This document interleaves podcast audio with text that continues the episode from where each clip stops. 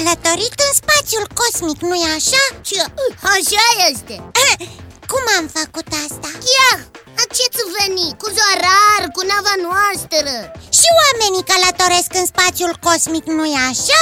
Oh, au și ei nave spațiale, dar nu atât de performante ca zorar, așa că nu au ajuns la fel de departe ca noi. Cum se mai numesc navele spațiale? Aparatele de zbor în spațiu, vreau să spun. Ciai, ca de obicei nu înțeleg nimic, dar am obișnuit. Așa că îți răspund. Se mai numesc rachete. Aici doream să ajung. Rachete. Piții? Da. Cine a inventat pe pământ rachetele? Habar n-am. Dar puteam să-l întrebăm pe Zimitot. În mod sigur ne va lămuri. Chiar asta vroiam când am început discuția. Ce, nu puteai să-l întrebi pe Zimitot direct? Fără să mă iei pe mine pe ocolite? Ba da, dar doream să aflu dacă ești de acord și tu să-l întrebăm. Dar știi foarte bine că întotdeauna sunt de acord atunci când e vorba de aflat informații noi de la Zimitot. Zimi! Recepție, Iții, ca de obicei. Cine a inventat rachetele? Am auzit discuția voastră și deja am și informațiile. Wow! Păi atunci te ascultăm. Mai întâi, definiția rachetei așa cum este prezentă în dicționar. În regulă.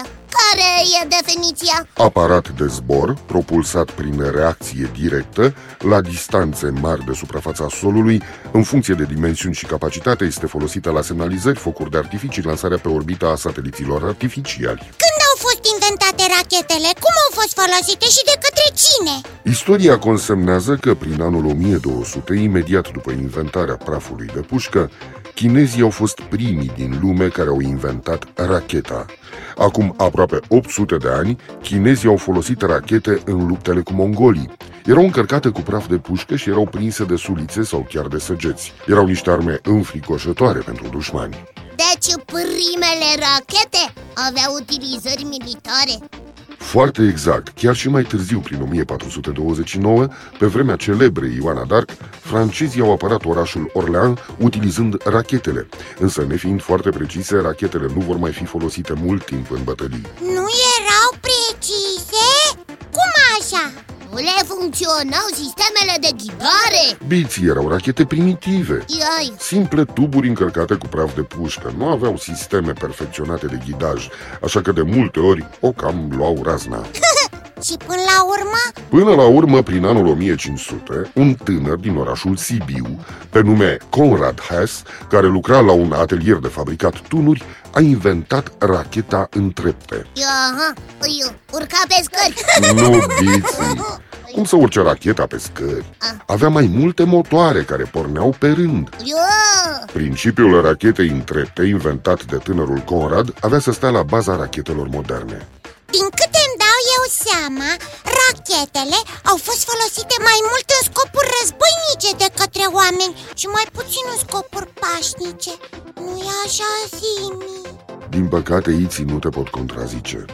Asta și dacă stau să mă gândesc la temutele rachete de tip V1 și V2, fabricate de Germania în timpul celui de-al doilea război mondial.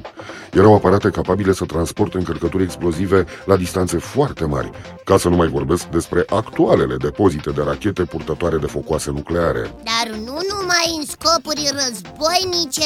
Am înțeles că pe aceleași principii funcționează și artificiile. Este foarte adevărat, Biții, și artificiile sunt de fapt tot niște rachete. E adevărat, mult mai mici, dar funcționează pe aceleași principii, așa cum prea bine ai remarcat. Și primele rachete trimise în spațiu? Care au fost? Dar nu în scopuri militare. Primul satelit artificial a fost lansat în anul 1957 de pe cosmodromul rusesc de la Baikonur și se numea Sputnik 1.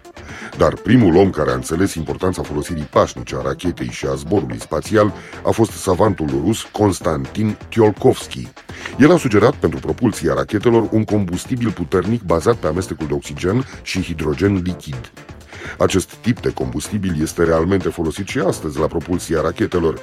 La rândul său, constructorul american Robert Goddard a perfecționat rachetele. Deci, primele rachete au fost inventate de chinezi, care le-au folosit ca arme împotriva mongolilor, nu? Așa este, Biții. Apoi, mongo monголii le-au folosit în luptele cu arabii. Apoi arabii le-au folosit și ei în luptele împotriva cruciaților. Iar cruciații le-au adus în Europa, unde au fost folosite de Ioana d'Arc pentru apărarea orașului Orleans împotriva englezilor. Foarte exact, ați reținut foarte bine. Aceste rachete erau umplute cu praf de pușcă, inventatul tot de chinezi, prin anul 1200. Așa este, Biti. Apoi, un tânăr din Sibiu, Conrad Haas, care lucra la un atelier de turnare a tunurilor, fiind pasionat de rachete, pac, a inventat racheta întrepte, adică o rachetă care avea mai multe motoare, ce porneau pe rând, asigurând astfel un timp mai mare de funcționare și deci o distanță mai mare de străbătut. Foarte exact. Dar rachetele nu sunt folosite numai în scopuri războinice. Rachetele sunt utilizate și la trimiterea în spațiu a sateliților. Sunt folosite și în scopuri meteorologice sau pur și simplu pentru distracție. Pentru că și artificiile sunt de fapt tot niște rachete, dar în miniatură. În orice caz, cele mai multe dintre utilizări au fost agresive. Să nu uităm de rachetele cu focoase nucleare sau de rachetele folosite în timpul celui de-al doilea război mondial. Să nu uităm. Văd că din nou nu m-ați dezamăgit și ați ținut minte foarte precis ce v-am spus. Dar acum este timpul să mă retrag. Așa că vă spun la revedere, Iții, la revedere, Biții, la revedere, copii. Ne vom reauzi data viitoare tot aici la Zimitot. Iar până atunci aștept în continuare întrebările voastre pe adresa Zimitot, coada lui maimuță, itibiții.ro. Încă o dată, la revedere! La revedere, Zimitot! Da, am aflat și despre rachete. Îmi pare bine, o mulțime de lucruri noi. Da, dar mie totuși îmi pare rău că au fost folosite mai mult în războaie decât în scopuri pașnice. Se pare că omenirea are pronunțate înclinații spre violență. Da. Aproape că nu există lucru despre care să ne fi vorbit, Zimitot, și care să nu fi fost folosit de oameni în războaie. Ba nu! Păi cum nu? Ne-a vorbit și despre furculița. Și nu cred că oamenii au folosit-o în război. Ei, poftim, își pot scoate ochii cu ea și să nu spui că furculița nu a fost folosită și în război, că doar nu au mâncat cu tunul din farfurie. Au fost nevoiți să folosească și furculița. Simi!